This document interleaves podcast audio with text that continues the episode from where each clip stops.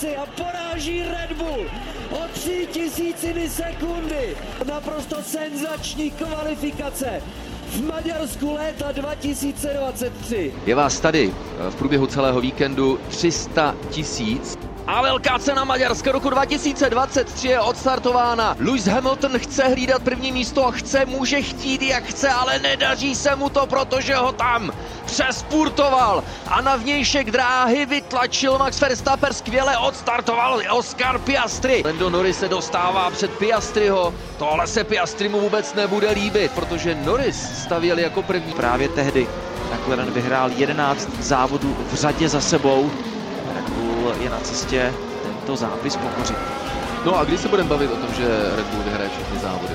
24 hodin poté, co jsme si užili, řekněme, až infarktový závěr kvalifikace na velkou cenu Maďarska, tak eh, přišla paní realita a Max Verstappen vítězí s náskokem větším než půl minuty.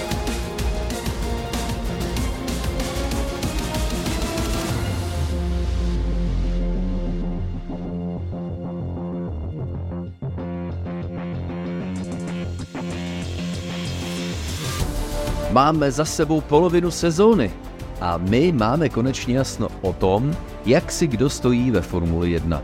Red Bull s Maxem Verstappenem naprosto výjimečný. Cokoliv za nimi, naprosto nepředvídatelné.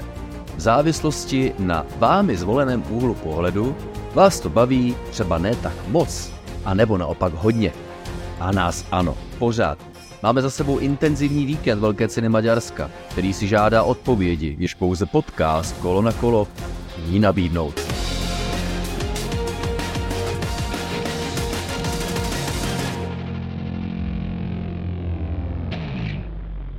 A tak po dalším, řekl bych, nejenom intenzivním, ale také velmi horkém víkendu, konkrétně na maďarském Hungaroringu, je tady samozřejmě pořad Instapokecu, podcastu Kolo na kolo a uh, s vámi a s námi a se mnou a on se mnou a já s ním. Tomáš Richter a uh, Jiří Košta samozřejmě. Já byl doma Jiří Košta, ahoj, já tě zdravím Tomáši a zdravím naše posluchače. uh, to je buď rád, hele, jako když už teda na to narážíš, musíš to tady takhle jako mermomocí protlačovat, tak buď, buď rád, že jsi nebyl na místě řady těch fandů a že jich tam bylo přes 300 tisíc, kteří se tradičně pekli, ale jako pekli. A já jsem to zmiňoval v úvodu přenosu a mám ke všem respekt, protože já bych prostě na té tribuně nevydržel. Ale to ne jenom s ohledem na můj věk, už pokročilejší, kdy už si na sebe musím dávat trošku pozor, ale já bych to nedal ani před 20 lety, já bych tam prostě zebnul. Takže a to není prosím nějaké kliše, to je fakt velký respekt, protože jednak je to velice bohatá programová nadílka, závody Formule 3, závody Formule 2, Porsche Super Cup, což jsou auta, která pořád dobře zní, pak samozřejmě Formule 1. Řada doprovodních programů. Zase Formule 1 urazila prostě pod eh, ochrannými křídly Liberty Media kus cesty a ve čtvrtek, v pátek, v sobotu jsou pořád nějaké akce eh, na místech, kde se to dá uspořádat, že je možné se potkat tedy ne face to face, neboli tváří v tvář, ale alespoň na pódiu, na stage s některými piloty Formule 1, se zástupci týmu. Pořád se tam něco děje. Na velkoplošných obrazovkách eh, pořadatelé připravují i jako nějaké zábavní programy, abyste se nenudili, nějaké eh, pořady interaktivního charakteru, takže pořád se tam něco děje v tom horku. Takže jako respekt. A byl to horký víkend, Jirko, i co do událostí a my prostě musíme začít tou kvalifikací tři tisíciny sekundy. A byla to jedna z těch pompéznějších kvalifikací za dlouhou dobu. A opět, zase musíme připomenout v podcastu Kolo na kolo, je úplně jedno, kdo to je, jak se jmenuje pilot, který dosáhl na tenhle ten výsledek, jak se jmenuje pilot, který na základě tohoto dobrého výsledku pak tahal za kratší konec. Máme na mysli tu výjimečnost, tu mimořádnost, tu hloubku takového příběhu. To je to, co máme rádi. A na Hungaroringu byla řada pilotů, kteří, eh, pardon, na Hungaroringu byla řada fanoušků v dresech různých eh, pilotů a stájí, kteří to nesli nelibě, pochopitelně Red Bull zejména, ale pak i velké množství těch, kteří jásali i jako blázniví, protože tohle bylo senzační kvalifikační vítězství, nemám pravdu. A hlavně hodně nečekané, protože se určitě spekuloval o jiných, kteří by mohli získat pole position, především o Landu Norrisovi a o jeho McLarenu, ale nakonec to tam dokázal tak nějak poskládat Lewis Hamilton, byť vlastně ani jedno to kolo těch eh, top jezdců nebylo perfektní, ale prostě Lewisovi to nakonec vyšlo. O tři tisíciny, takže hodně dramatická kvalifikace a my můžeme říct tak nějak obecně, že ty kvalifikace jsou hodně letos zajímavé a hlavně mnohem zajímavější než závody, ale určitě paráda, protože tohle muselo zvednout morálku Mercedesu a Luisa Hamiltona. Máš správnou připomínku v tom, že ty kvalifikace jsou dramatické. Zase, mně se líbí rozličnost způsobu vnímání světa. A v přenosech a pak i v našich komentářích eh, dáváme najevo, že Formule 1 je svět takových dvou hlavních disciplín. Právě kvalifikace neboli rychlostní výkon na jedno jediné kolo. Eh, to maximum, co pilot dokáže dostat nejenom ze sebe, z pneumatik, z motoru, z aerodynamiky. Prostě jednoduše ze svého auta v tom jednom jediném kole. No a pak to natáhnout na 70 kol, na kterých byla eh, vypsána velká cena Maďarska, tedy to závodní tempo. A mě fascinuje, jak eh, odlišné přístupy si žádá ta kvalifikační disciplína a závodní disciplína. Ale o co je to zajímavější? Pro obě tyhle disciplíny piloti musí mít povinně nastavené auto stejně. Nedá se mezi kvalifikací a závodem to auto měnit. To znamená, piloti hledají kompromisy se svými inženýry. Jak nastavit auto tak, aby mělo dobrý aerodynamický kompromis, jak nastavit auto tak, aby dobře fungovalo eh, při eh, použití různých specifikací pneumatik, různých tvrdostí, jak nastavit auto tak, aby dobře fungovalo při různých pneumatikách, ale za různé hmotnosti. To, když je na začátku auto těžké, protože má velké množství benzínu, a pak v pozdějších fázích závodu, když je auto lehčí, protože má menší množství benzínu. To samé eh, vztahu ke kvalifikaci, kdy s takovým autem chcete získat co nejlepší pozici na startu, ale pak s ním potřebujete bojovat v samotném závodě. Najít kompromis mezi všemi těmito parametry, které jsem právě vyhledal, tak není vůbec jednoduché, ale je to naprosto fascinující úloha, která je právě typická pro Formuli 1. A o to víc se nesla právě eh, v duchu Velké ceny Maďarska, když do toho pořadatelé eh, přidali onu povinnou řízenou volbu pneumatik pro kvalifikaci. V Q1 povinně tvrdá sada, v Q2 povinně střední sada a v Q3 povinně měkká sada, což eh, navíc ještě Eh, přineslo další parametry eh, neznámá a o to víc to zamíchalo, o to víc to natáhlo ty mm, výkonnostní rozdíly mezi kvalifikací a závodem. A pokud jste pochopili, co jsem se snažil vysvětlit v posledních dvou minutách, tak určitě souzníme a jsme na stejné vlně v tom, proč i přesto, že Max Verstappen překonal společně se Sergiem Perezem a svým týmem Red Bull uh, rekord počtu eh, vítězství po sobě. Red Bull s Maxem Verstappenem a Sergiem Perezem dosáhli na nový rekord 12 vítězství v řadě jednoho týmu. Eh, Jirko, slyšel jsem zase, mě psali mm, někteří fanoušci, jak to vlastně všechno bylo nudné v neděli odpoledne, ale já věřím, že možná cítíte to nadšení z toho vyprávění, které jsem se pokusil nabídnout v posledních několika minutách, protože Věřím, že to cítíš stejně. Mně to přišlo v kontestu všech těch věcí naprosto fascinující. Hele, ta Formule 1 je tak strašně nudná a pořád má vyprodáno člověče a trhá rekordy v televizi, tak já nevím. Tak všichni chtějí sledovat nudu v neděli odpoledne. Eh, každopádně samozřejmě to vypovídá o tom, že Formule 1 není nudná, naopak, ale ono strašně záleží samozřejmě, co chcete sledovat. Pak, když fandíte McLarenu a viděli jste na začátku roku, kdy Lando Norris měl sotva co dělat, aby postoupil do prv, z první části kvalifikace a teď boje stupně vítězů, tak určitě máte radost. Pak, když fandíte Maxu Verstappenovi, tak určitě také skáčete radostí. No ale pak, když fandíte Ferrari nebo Mercedesu, tak samozřejmě chápu, že vám to připadá nudné, protože váš kuní teď není na stupních vítězů.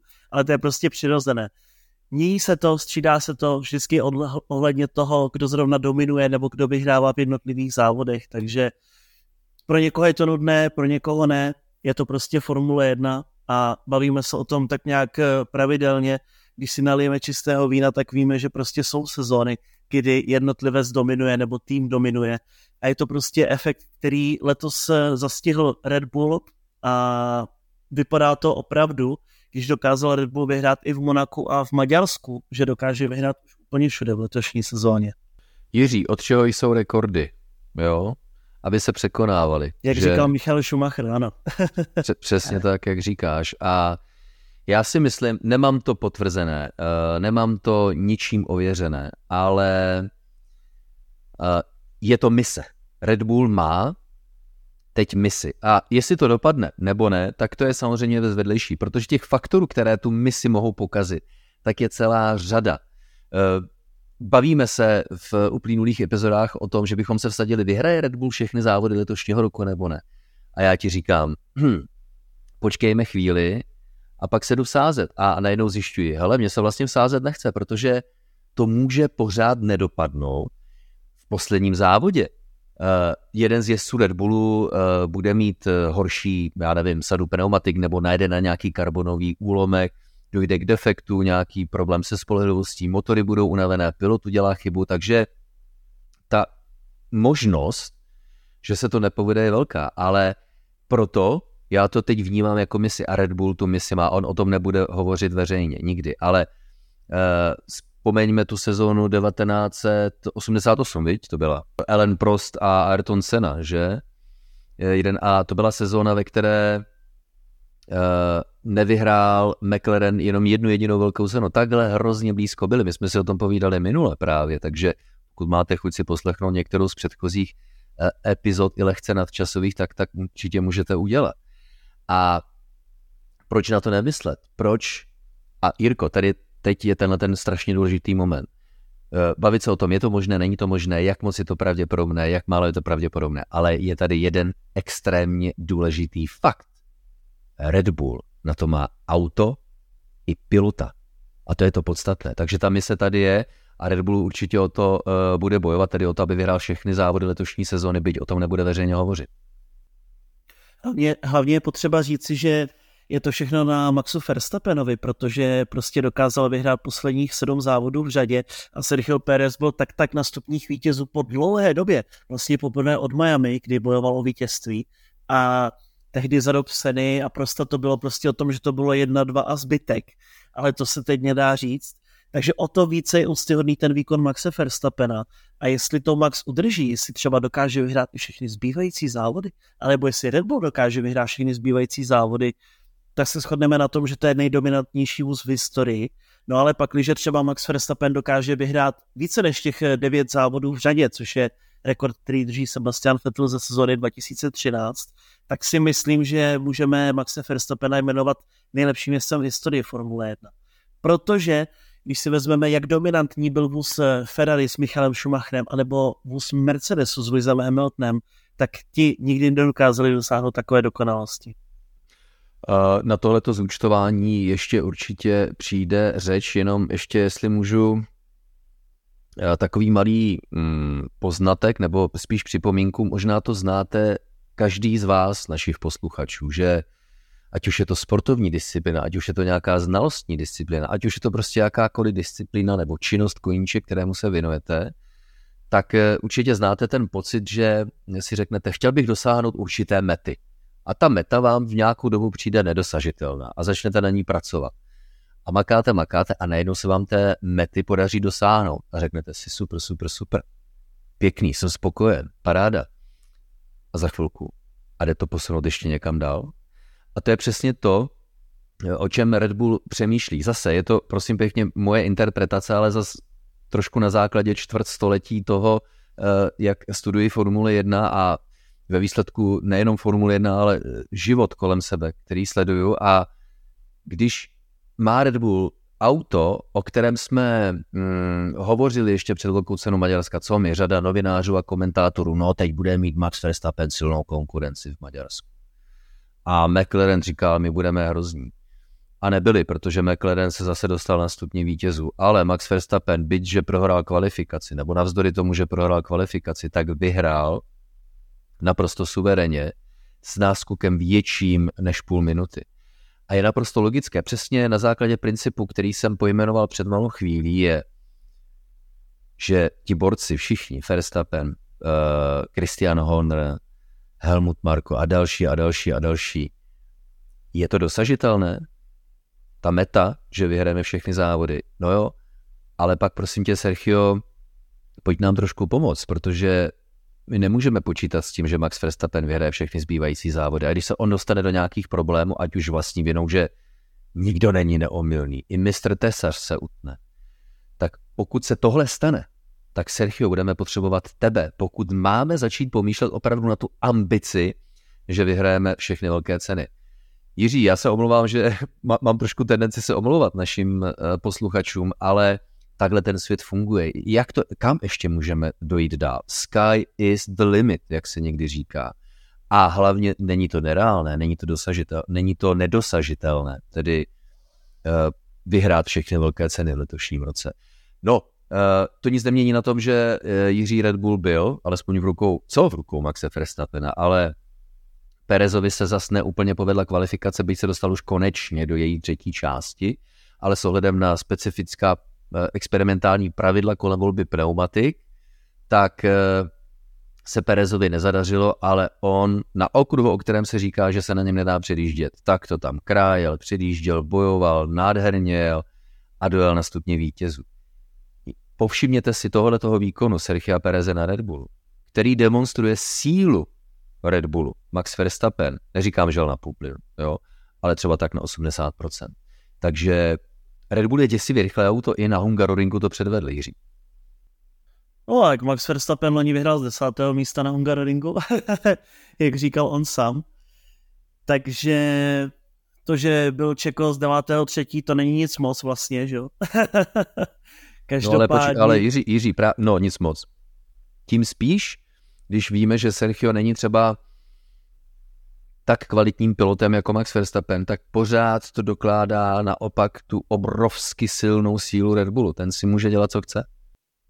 Je to tak, Red Bull je ve své vlastní lize. Právě jak už jsem načal, Hungaroring měl být okruhem, který neměl Red Bullu vyhovovat.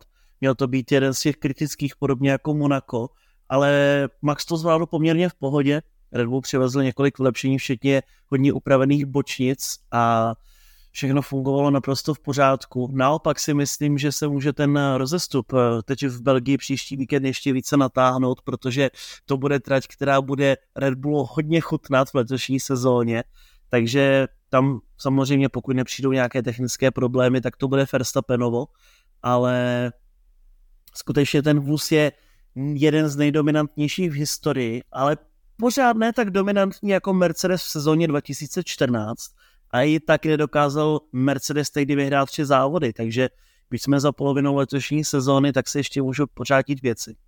No jasně, právě, jako ve druhé polovině, eh, nehledě na to, že Red Bull je omezen na, eh, své, na vývoji svého auta eh, pravidly, takže se nejenom soustředí na vývoj vozu na příští rok, stejně tak jako všechny ostatní týmy, ale hledá určitý balans. Ale máme potenciál v autě tak vysoký, že i skrze nastavení to dokážeme udržet, tím pádem e, přesuneme pozornost na příští rok, ale dožene nás u toho někdo, dostane nás pod tlak, pod který můžeme udělat nějaké chyby, to samozřejmě se ve druhé polovině sezony ještě může stát, ale je to disciplina, kterou si myslím, že moderní fanoušek má nepoznanou, Jirko. Uznej, že ta disciplina vyhra, vyhraje, vyhraje Red Bull všechny zbývající závody. Víš co, jak se to mění, jak jsme eh, schopni se adaptovat a přizpůsobit, už to není v této sezóně, bohužel, bohu dík, záleží na tom, komu fandíte, kdo vyhraje, kdo vyhraje, protože my víme, kdo vyhraje. Ale vyhraje všechno ostatní. A mě, když se, eh, když se k nám přidáte v téhle, řekl bych, disciplině, no tak mě přijde jako neméně fascinující. Jestli to očekávání, až vem si, vem si to halo, které bude Jirko, a že Red Bull nevyhraje první velkou cenu letošního roku. Jaký kolem toho bude vlastně humbuk, paradoxně. To si myslím, že bude daleko větší humbuk než těch x předtím vyhraných závodů, protože se prostě všichni o to více snaží se sadit ten Red Bull a získat si nějakou tou prestiž tím, že porazí právě dominantního Maxe Verstappena, ale bude to běh na dlouhou trať, protože v některých závodech byl blízko Fernando Alonso, v jiných zase Lewis Hamilton a v některých je teď zase Lando Norris. Takže míchá se to okruh od okruhu a charakteristika okruhu svědčí některým více, některým méně, ale bohužel bohu dík Red Bullu prostě svědčí všechny okruhy a to je ten kámen úrazu asi pro další týmy. Já nemám eh, vymyšlený název epizody v době, kdy ji nahráváme, ale teď jsem na něj přišel, protože vždycky to vymýšlím až potom, ale na ten název jsem přišel právě teď. Čekání na první nevítězství Red Bullu. Já doufám, že to nesmí moc trapně. Tak ale Jirko, pojďme dál. McLaren. Wow! Kolik toho bylo odvyprávěno a oddiskutováno na téma McLarenu. A uznávají to uh, všichni uh, v pedoku, včetně soupeřů. A nejenom na kombinaci toho, že se Red Bullu, uh, pardon, že se McLarenu zadařilo na odlišných okruzích co do jejich charakteristik na Silverstoneu a na Hungaroringu. A nejenom co do odlišnosti parametru okruhu, ale také jak v kvalifikaci, tak v samotném závodě. Takže se trošku nebojím říct, že McLaren je zpět, ale ne tak úplně. Jeden z důvodů, proč my vám uh, nabízíme epizody Instapokecu podcastu Kolo na kolo právě s určitým časovým rozestupem je, že zjišťujeme informace a analyzujeme a uh, například Lewis Hamilton a další uh, i zástupci McLarenu říkají, je neuvěřitelné, jak je McLaren rychlý v rychlých zatáčkách. Někteří dokonce mají pocit, že je nejrychlejší. Lewis Hamilton prostě říká třeba ve čtyřce, ve čtvrté té šílené zatáčce přes horizont, jedné z nejkrásnějších zatáček nejenom na okruhu, ale v celém kalendáři mistrovství světa, tak je McLaren naprosto famozním autem. Ale přijde nějaká pomalá zatáčka, vys třeba první zatáčka na okruh Spa-Francorchamps, který nás čeká příští týden, a tam to McLaren nefunguje. To nefunguje. To znamená, McLaren není všestranným autem. Potřebujete všestranné auto, proto abyste vyhráli velké ceny a eventuálně tituly mistra světa. Ale to nějaké nesnižuje tu rychlost, se kterou se McLaren v posledních v podstatě třech závodech dokázal zvednout. Je uh, naprosto uh, spolehlivé, Jirko, říci, že nejsem jediný, kdo je tím překvapen. Že?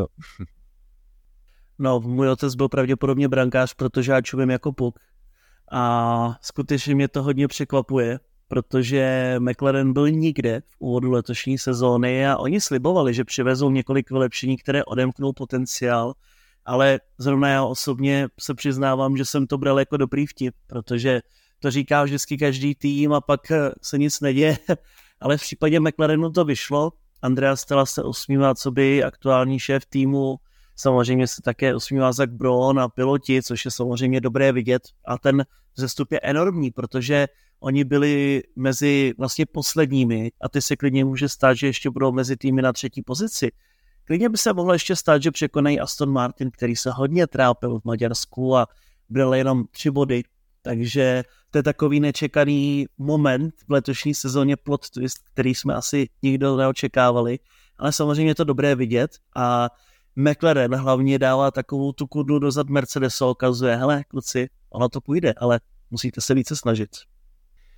Oscar Piastri uh, se dostal v úvodu závodu na pozici, která by mu přinesla stupně vítězu, o které tak nešťastně kvůli výjezdu safety caru přišel na Silverstone.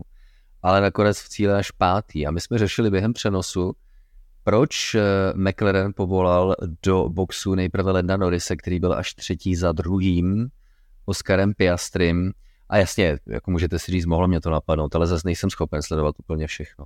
A když Hamilton zel do boxu v 16. kole, tak oni povolali Norise, který byl těsně před ním, aby ochránili Norise před eh, tím undercutovým pokusem Louise Hamiltona, ale tím, že Norris zastavil okolo později a Piastri a o další kolo později no tak Norris takzvaně undercutoval Oscara Piastriho, což byla e, zajímavě dramatická situace u McLarenu, protože já být schizofrenním pilotem se jménem Oscar Piastri, tak se na tým budu zlobit, ale překvapil mě Oscar Piastri pak po závodě, který to jednak vysvětlil, vysvětlil to i samotný tým. No my jsme chránili samozřejmě Norrisovou pozici.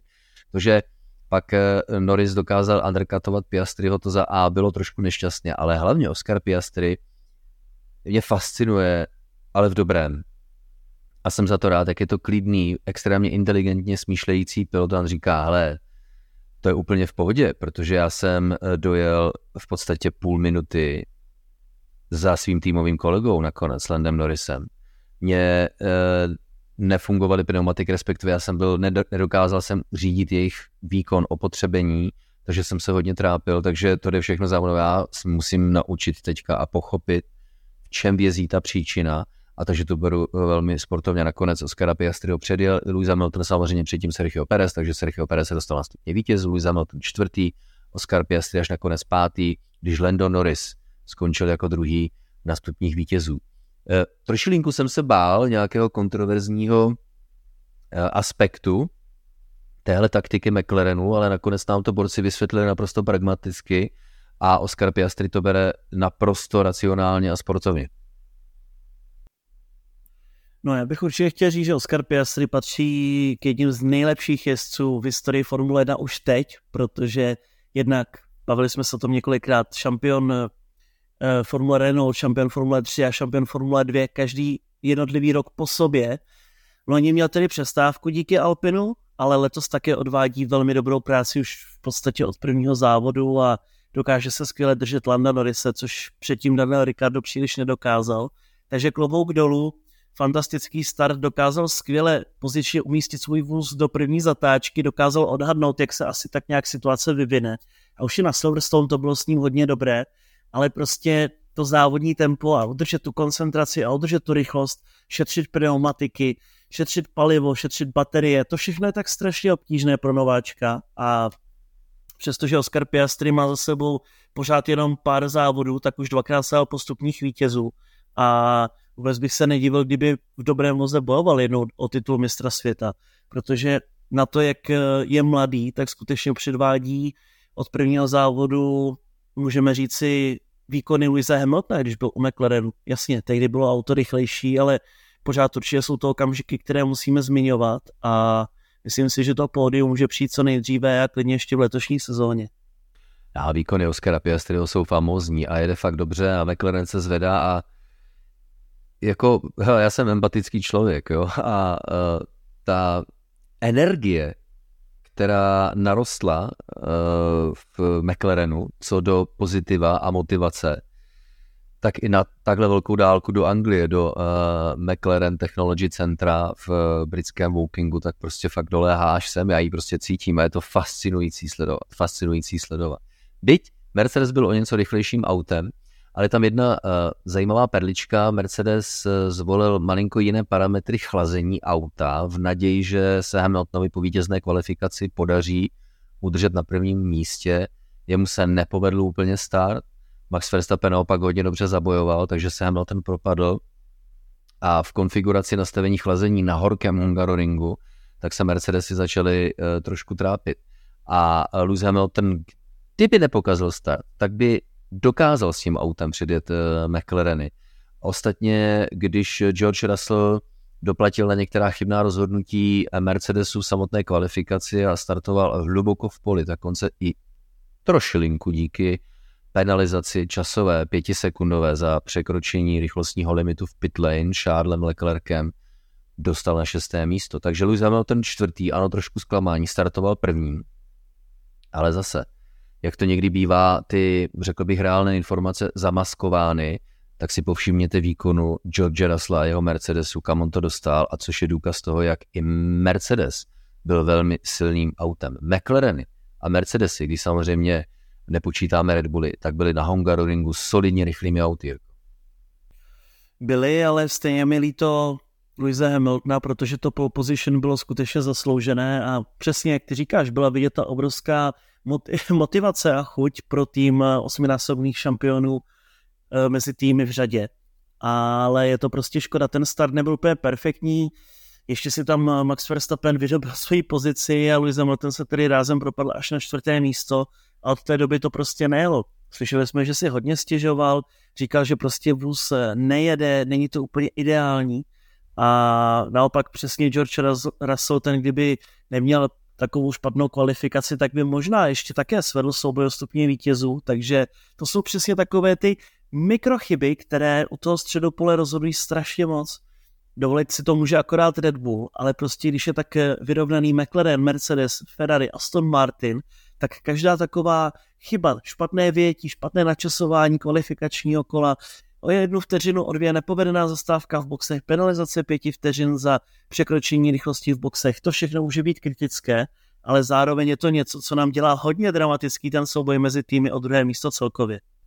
No a když už hovoříš o soubojích týmů v poháru konstruktérů, tak eh, jakkoliv to ještě před eh, víkendem vypadalo mm, na pěkný dramatický souboj mezi McLarenem a týmem Alpin, tak shodou nešťastných náhod byly Alpiny vyřazeny hned v úvodu velké ceny. Alpin Estebana Okona a Piera Gaslyho a McLaren eh, ziskem druhého a pátého místa bodově hodně získal, což je dobře pro McLaren samozřejmě. Je to hodně, hodně frustrující a nešťastné pro Alpin, který zase provádí manažerské změny eh, ve špičkách týmu, takže od Marsa čeká v podstatě, co s ním bude, to atmosféře týmu nepomáhá, nepomáhá to strategickému myšlení, protože lidé nemají odvahu dělat ta důležitá nepříjemná rozhodnutí a to nejsou dobré zprávy pro Alpin. Ale velká cena Maďarska není ani dobrou zprávou pro Ferrari. Neslaný nemastný výkon, Charles Leclerc sedmý v cíle, navíc ještě pětisekundová penalizace, nepovedený pitstop v důsledku poruchy první za hlavní pneumatické pistole. Carlos Sainz eh, až osmý v cíli. Ferrari se hodně trápí. Pro mě osobně je to takové překvapení, ale myslím si, že nejenom pro mě, ale Charles Leclerc to řekl skvěle na otázku, jak to s ním bude v Belgii, řekl, já nevím, prostě vždycky je to jinak. je, ale je mi to už jedno vlastně. jednak, ne, to jsem jednak, úplně. Jednak si myslím, že to ale Šárlovi klidně může být jedno, protože skutečně ta letošní sezóna je odepsaná a když si vezmeme, že to byl tým, který loni v úvodu sezóny bojoval o titul a vedl šampionát s poměrně velkým náskokem jak mezi týmy, tak mezi jezdci, tak je to tragédie. Ale pořád si myslím, že není to jenom o autě nebo o týmu, ale jestli také dělají chyby, jsou to takové zbytečnosti, je to takové neuspořádané, ale samozřejmě chyby pramení z toho, že ten vůz není tak dobrý, protože kdyby řídil tento vůz Max Verstappen, tak také bude dělat chyby. Ale je to prostě strašně těžké získat něco z toho vozu, když prostě je neklidný, chová se jinak na jedné sedě pneumatiky, jinak na druhé, jednak když je 20 stupňů, jednak když je 30 stupňů, je to prostě strašně těžké pro piloty. Zároveň samozřejmě mentálně nejsou také tam, kde by chtěli být a prostě se to sejde jedno s druhým, ale Ferrari bude mít strašně těžké vůbec dostáhnout nějakých stupňů vítězů v letošní sezóně. No a pak se k tomu eh, přidají chybná rozhodnutí, která vůbec eh, nemají žádnou souvislost s tím, jestli je auto rychlé nebo pomalé a ono, já to nemyslím špatně, ono se to snadno kritizuje a já to nemyslím ani jako kritiku, protože k těm chybkám je prostě v takhle vyostřeném prostředí hrozně blízko, ale ať je auto rychlé nebo nerychlé, tak prostě pneumatická pistole musí fungovat a ztráta 9 sekund dnešním eh, světě Formule 1 je prostě obrovská. Tak nezbývá než doufat, no ale to mi spíš řekni, Jirko, co ten Aston, ty brďo. On v posledních třech velkých cenách úplně zmizel, odspadl, jak, zhasl jak kometa bodově. A Kometa Ferna... Brno? Eh, to nevím, jak to vypadá v této soutěži. Jako kometa taky padá, myslíš, Brno? Jo.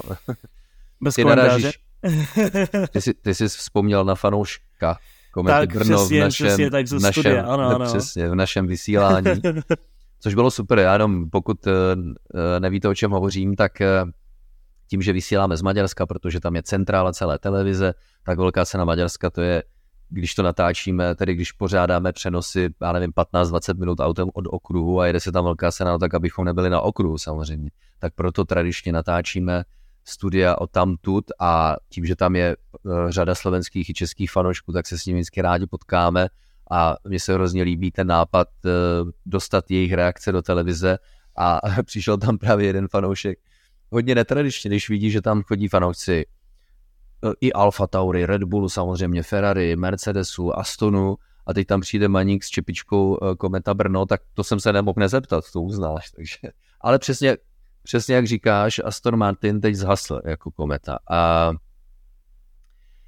já nebudu říkat, já jsem vám to říkal, ale jestli jsem se něčeho obával, tak je to potenciál vývoje Astonu, tak aby jej dokázal udržet co do know-how, co do rychlosti, co do samozřejmě financí, co do intenzity v průběhu celé sezóny.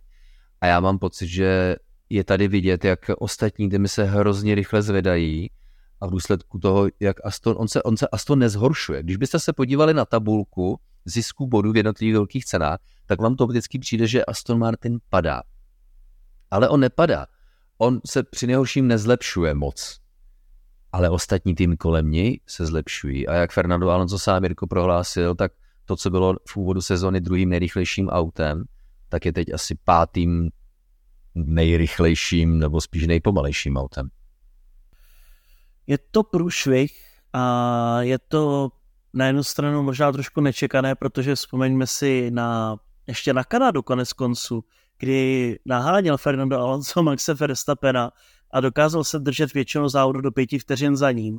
A teď už v podstatě byl Max pryč od, eh, od startu o nějakých pět až deset vteřin před Fernandem Alonsem, takže enormní propad a Mike Craig už to řekl na rovinu, nalijme si čistého vína, my prostě musíme vyvíjet ještě letos, protože ty prav, ta pravidla se nemění a my prostě musíme pořád vyvíjet, protože mě osobně to připomíná tu situaci Mercedesu. Mercedes se vykašlal na vývoj v loňském roce a soustředil se na další sezónu, ale prostě to nejde, protože ta pravidla jsou skoro pořád stejná a musí prostě ta kontinuita pokračovat. Postupně se musí pořád vozit nějaká vylepšení, jako to předvedl i Red Bull konec konců.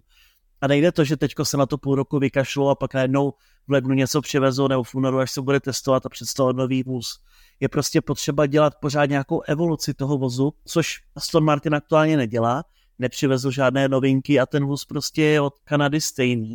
Ale přesně přivezl McLaren přepracované bočnice, Mercedes také, ten přivezl v podstatě nové auto i se zavěšením do Monaka a postupně ho ladí, ale Aston Martin ten do Kanady přivezl novou podlahu a to bylo všechno. Takže je zcela jasné, že prostě nemůžou být tam, kde byli v úvodu sezóny. No a když Fernando Alonso dojede devátý v Maďarsku, které bylo vždycky jeho baštou, a nejhůře tam byl osmý a dokonce i s McLarenem Hondou tam byl pátý, tak to sakra ukazuje, že s Astonem je něco v nepořádku. No jedna věc je, uh, přesně jak říkáš, že je potřeba opravdu tak říkajíc tlačit na pilu v tom vývoji a to prostě nejde jinak, ale to platí ve Formuli 1 už léta. Uh, vývojové limity, nelimity, rozpočtové stropy, nestropy, to je úplně jedno těchto těch mantinelech, ať jsou užší nebo širší, prostě musíte makat naplno, ale otázkou je, jestli Aston Martin ví, mě právě z toho tebou zmiňovaného vyjádření šéfa Astonu eh, Majka Kreka vyznělo trošku, jsou jako malinko bezradní a Fernando Alonso říká, no ale Pirelli změnilo pneumatiky taky na Silverstone a my na to doplácíme, stejně jako trošku Red Bull, byť v závodě to nevypadalo. Kde je pravda, to my nevíme. Hrozně těžká situace pro Aston. Ale eh, co říká Žírko, hele, lakonická, naprosto eh, přímočará otázka, nemůžeme vynechat samozřejmě tohle téma. Takže tvé vyjádření k, k comebacku Daniela Ricciarda v Alfa Tauri, uznaný výkon v kvalifikaci, tleskali tribuny a mně se strašně líbilo, jak ty diváci opravdu vědí, ty fanoušci vědí, ale ano, 13. místo, ale dobrý výkon, prostě dobře. A mně se líbila hrozně ta pozitivní atmosféra toho všeho, celé té reakce. To bylo hrozně milé. Díky za ty vaše reakce. Samozřejmě Ricciardo doplatil na nepovedený start Kiana eh, Choua. Alfa Romeo se tváří, že neví, čím to je, ale šel do antistolu, tedy eh, že eh, v podstatě jistící systém auta odpojil spojku, aby motor úplně nezhasl, takže Kianu Chou musel startovat na dvakrát což po tom úžasném výsledku v kvalifikaci pro oba piloty Alfa Romeo, to má totiž zlomí srdce, hele. Oni měli na to, aby získali dobré body a nedopadlo to. Když už teda Kiyanu Chou startovala po druhé, tak tam už šťouchl do Ricciarda, který pak v důsledku toho rozstřelil jak kuželky. Někdo to nazval strike kuželkový právě Estabana Okona s Pierrem Gaslem. Co se týče Ricarda, tak uh, já jsem vlastně ještě předtím, než byl oznámen do Alfa Tauri, vlastně v ten moment, kdy usadl do kokpitu Red Bullu, kdy to ještě vypadalo, že jenom otestuje pneumatiky Pirelli a nic víc toho nebude, napsal na Twitter, že pokud Daniel Ricardo získá sedačku v Red Bullu, tak s ním svoje vlasy. Tak to teď vypadá docela reálně po Maďarsku si myslím, protože, protože Daniel skutečně hodně dobře, už od prvního kola, no a možná by dokázal trošku zatopit Maxu Verstappenovi. No tak eh, jako chce to ještě pár závodů samozřejmě, zase ten, ten hype a vem si, jak je ta Formule 1 cynicky krutá. Stačilo nějakých 48 hodin a na Nika se, se eh, pomalu zapomnělo, co? Jsi tak dobrý, jako je tvůj poslední závod, ale to je prostě pravda. Protože přesně, vzpomín si na Čeka Pereze, jak to bylo v úvodu, dokázal vyhrát dva závody a říkalo se, tohle je sezóna, konečně pojede o titul, konečně potrápí Maxe Verstappena. No, a jak to dopadlo, že? Takže budeme samozřejmě držet palce nejenom Danielu Ricciardovi a všem ostatním pilotům, ale také všem těm z vás, kteří těmto pilotům fandí. Jiří, eh, čeká nás eh, druhá polovina prázdnin, ale ještě před ní a je to eh, jako neuvěřitelné, jak všechno rychle se to odvíjí. Hodně intenzivní víkend v Maďarsku, práce kolem toho, ale práce, která nás baví, protože pokud máte pocit, že cítíte to vzrušení, nadšení, jasně, když pak řekne, když pak někdo přijde a řekne, tyhle, vy to tady tak hypujete, přitom to byla taková nuda. No, tak samozřejmě mrzí, že to takhle cítíte. Ale na straně druhé je řada fandů, kteří vidí v tom ty aspekty, které my se snažíme nabídnout a které my se snažíme odhalovat právě mimo jiné, nejenom v našich přenosech, ale i v podcastech Kolo na kolo. Mimochodem připomenu ještě jednou nakonec prázdnin. Kolo na kolo chystá jedno velké eh, překvapení, tak se na to eh, hrozně moc těším. Takže eh, jako bavilo, ale jako končí to. Už to skončilo. Maďarsko skončilo, protože už v pátek, Jirko, se jede kvalifikace na velkou cenu Belgie, protože je to sprintový víkend v Belgii, tak to bude další famózní záležitost. Já jsem jako o tom přesvědčen. Akcemi nabitý víkend na nejpopulárnějším okruhu světa. A já nebudu doma, já, já, já, protože budu komentovat Formule 1 s tebou. Jo, jo, jo, jo. Hele, tohle budu muset... Konečně tohle budu muset, vy... nebuď já jinek, ty vole, jako kdybych bylo málo na tomhle světě, ty šílenče No ale já se, Jirko, já se samozřejmě taky těším, ano, budeme komentovat spolu, ty jednak budeš mimochodem komentovat všechny závody Formule 2, Formule 3, jo? Samozřejmě, ale to není, že bych byl já jinek, já se strašně těším, že to konečně budu, protože mě baví to prožívat s vámi fanoušky, samozřejmě Formule 3, Formule 2, jak ty říkáš, to Roman Staněk, pojede v Belgii, která mu vždycky hodně dobře šla, a věřím, že ve Formuli 2 určitě také překvapí. Teď v Maďarsku se mu teda bohužel nepovedla kvalifikace, ale oba dva závody měl skvěle, dokázal skvěle stíhat pole, dokonce měl i nejrychlejší kolo závodu v jeden moment a hlavně hodně fanoušků ho přišlo podpořit, právě když se ještě bavíme o Hungaroringu, tak vlastně bylo takové drobnější setkání s Romanem a bylo tam pár autogramů a fotek právě, takže určitě věřím, že fanoušci českoslovenští ho podporují a že se máme na co těšit, co se tento víkend. A těšíme a samozřejmě s Jirkou se vám pokusíme nabídnout eh, a zprostředkovat hlavně velkou cenu Belgie eh, v neděli, kde se spolu potkáme u komentátorských mikrofonů. Jiří, prosím tě, eh, jsme u naší občasné, ale oblíbené rubriky Tvůj největší dojem z velké ceny Maďarska. Já nabídnu ten svůj, protože jsem ho slíbil, ale moc se mi teda nechce. Ale dámy a pánové, já mám tak brutální trapas, že z něj normálně nespím. Stydím se úplně šíleně, protože já jsem provedl něco šílená. Uh, jistě víte a už znáte uh, naše traťové maršály uh, Radima Šnídra a jeho kolegy. Radim Šnídr, který uh, objíždí velké ceny jako traťový maršál. Super člověk, opravdu jako velmi skromný. Radíme, máme tě rádi, díky za to, že i takhle seš ochoten nám pomoct, abychom se dostali k tobě. A my jsme dostali s Radimem nápad, hele, když jsme se potkali na Maďarsku, tak my zavítáme na tvůj maršálovský post a konkrétně maršálovský post s označením 13.5, což je maršálovský post na pravé straně trati u vjezdu do pitlej, to znamená na výjezdu z předposlední zatáčky, když piloti najíždějí do poslední zatáčky nebo se rozhodnou jet do pitlej, to znamená blízko pedoku. A my jsme, a to si neumíte představit, kolik takových povolení je potřeba získat, protože de facto jdete na závodní dráhu a to je nebezpečné. A je tam řada pravidel, protože e, provoz na trati má na starosti Mezinárodní automobilová federace, šéf okruhu, v tuhle chvíli jakýsi provozní šéf, kterému se říká clerk of the course, Maďar jménem Támas, velice úžasný člověk, ale my pracujeme v prostředí Formule 1 pod pravidly FOM, tedy e, pravidly společnosti, která vlastní marketingová a televizní práva. Takže nejprve jsme potřebovali získat povolení od této společnosti FOM, marketingově, obsahově, jestli vůbec můžeme. A ta paní, která už je mnoho let zodpovědná za mm, tahle oprávnění, kdy musíte dostat tu, tu zajímavě vypadající vestu, aby vás rozpoznali všechny sekuritáci, pracovníci, kteří vás prostě přísně nepustí tam, kam prostě nesmíte.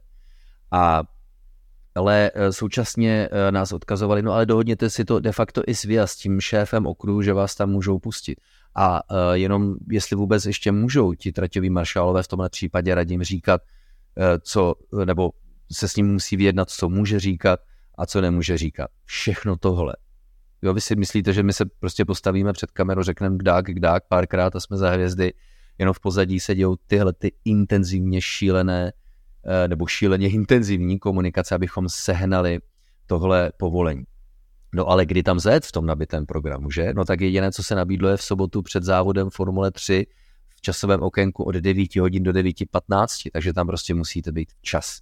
A ještě v pátek večer, to bylo v, to bylo v sobotu ráno točené, nebo naplánované. A v pátek pozdě večer jsme získali souhlas, a tím pádem jsme vyrazili na okruh, museli jsme získat vesty a vyrazili jsme. A já teď říkám, a to je ten trapas můj, neříkám, kurně, jak se k tomu maršalovskému postu dostat. No a debila, který nezná nic jiného než, nebo pomalu nic jiného než ten okruh, který říká, to je jednoduché. Já vlezu do pit lane a půjdu v protisměru tou boxovou uličkou pit entry, obejdu tu poslední zatáčku a dojdu tam. Ne, říkám, no to je hrozně jednoduché, jako nejjednodušší cesta. No tak jsme s kamarem vyrazili, dojdeme do té pit entry a teď sekuriták a hulákající na mě maďarský. Já měl maďarského kameramana, tak ten mě jenom vysvětlil, no tam prej nesmíme. A říká, kurňa, jak nesmíme, teď máme všechna povolení, co s tím jako mám dělat? No dobře, tak nesmí, tak mi řekněte, jak se dostanu na ten maršálovský post 13.5.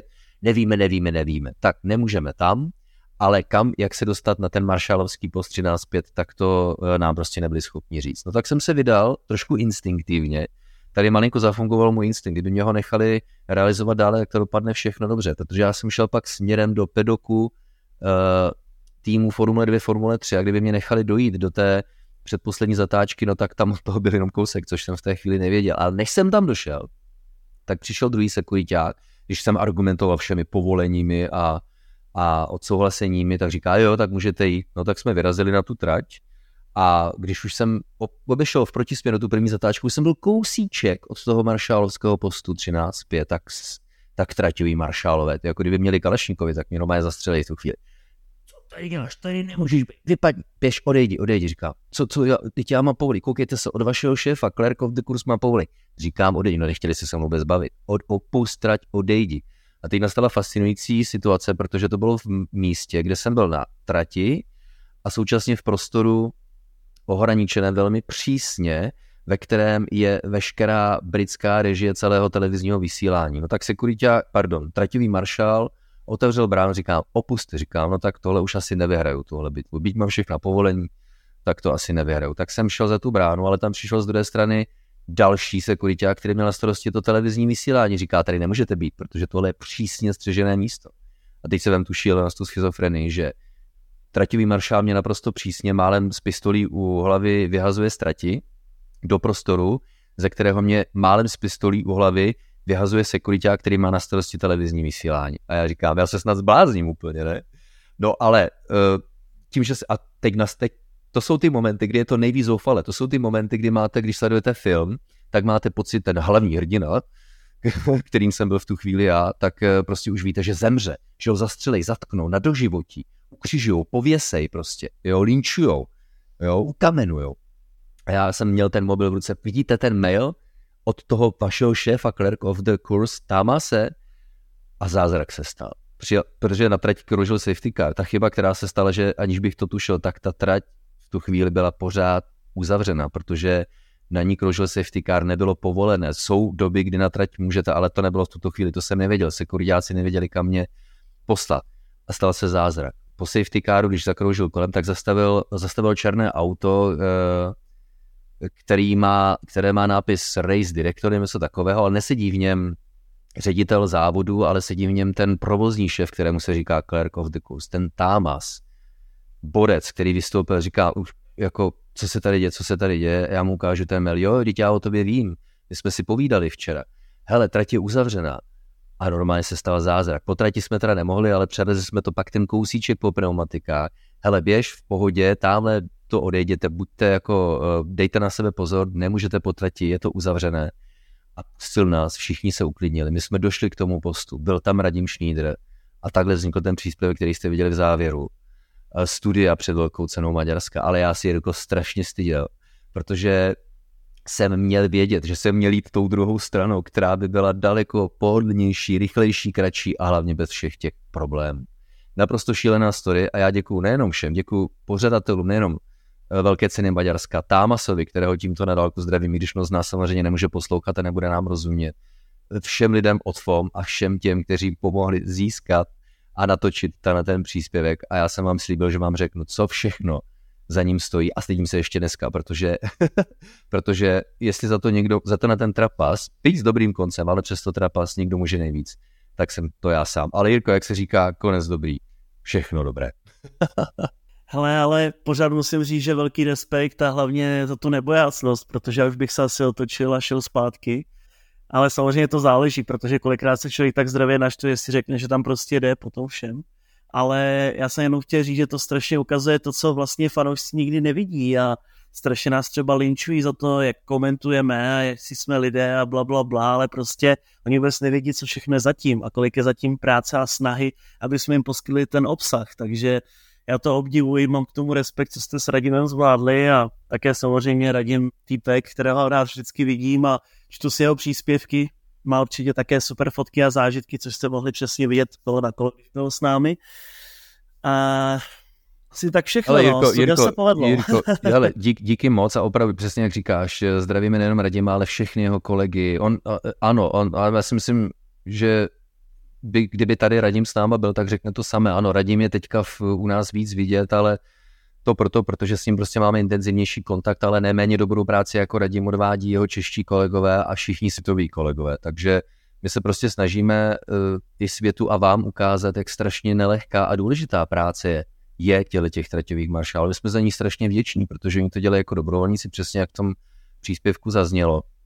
A bez nich by to prostě nešlo. A já mám obrovský respekt k, nejenom k Radimovi, k jeho kolegům, ale všem těhle kvalitním traťovým maršálům na světě, nejenom na okruzích Formule 1 nebo na formulových okruzích obecně, ale na všech závodních okruzích. Takže jako díky za to a byli jako úžasní, že ten příspěvek mohl vzniknout, tak za to může tolerance opravdu těch lidí, kteří jsou na správném místě a pochopili, že jsme se prostě dostali do úzkých neúplně vlastní vinou, ale trošku vlastní vinou, ale dokázali jste šlamastiky nás dostat a stejně nás podpořit. A to je něco, co já prostě hrozně moc oceňuju. A to je příběh, který zůstane nesmrtelnou součástí téhle epizody podcastu na kolo, protože já na něj budu vzpomínat a možná je budu i tisíckrát vyprávět. Ale slíbili jsme si, Jirko, že uh, ano, byl z doma, uh, nebudeš, protože spolu odkomentujeme velkou cenu Belgie, ale určitě máš na srdci nějaký, nějakou myšlenku, která se v tvé hlavě jeví jako třeba ta nejintenzivnější, nebo nejsilnější,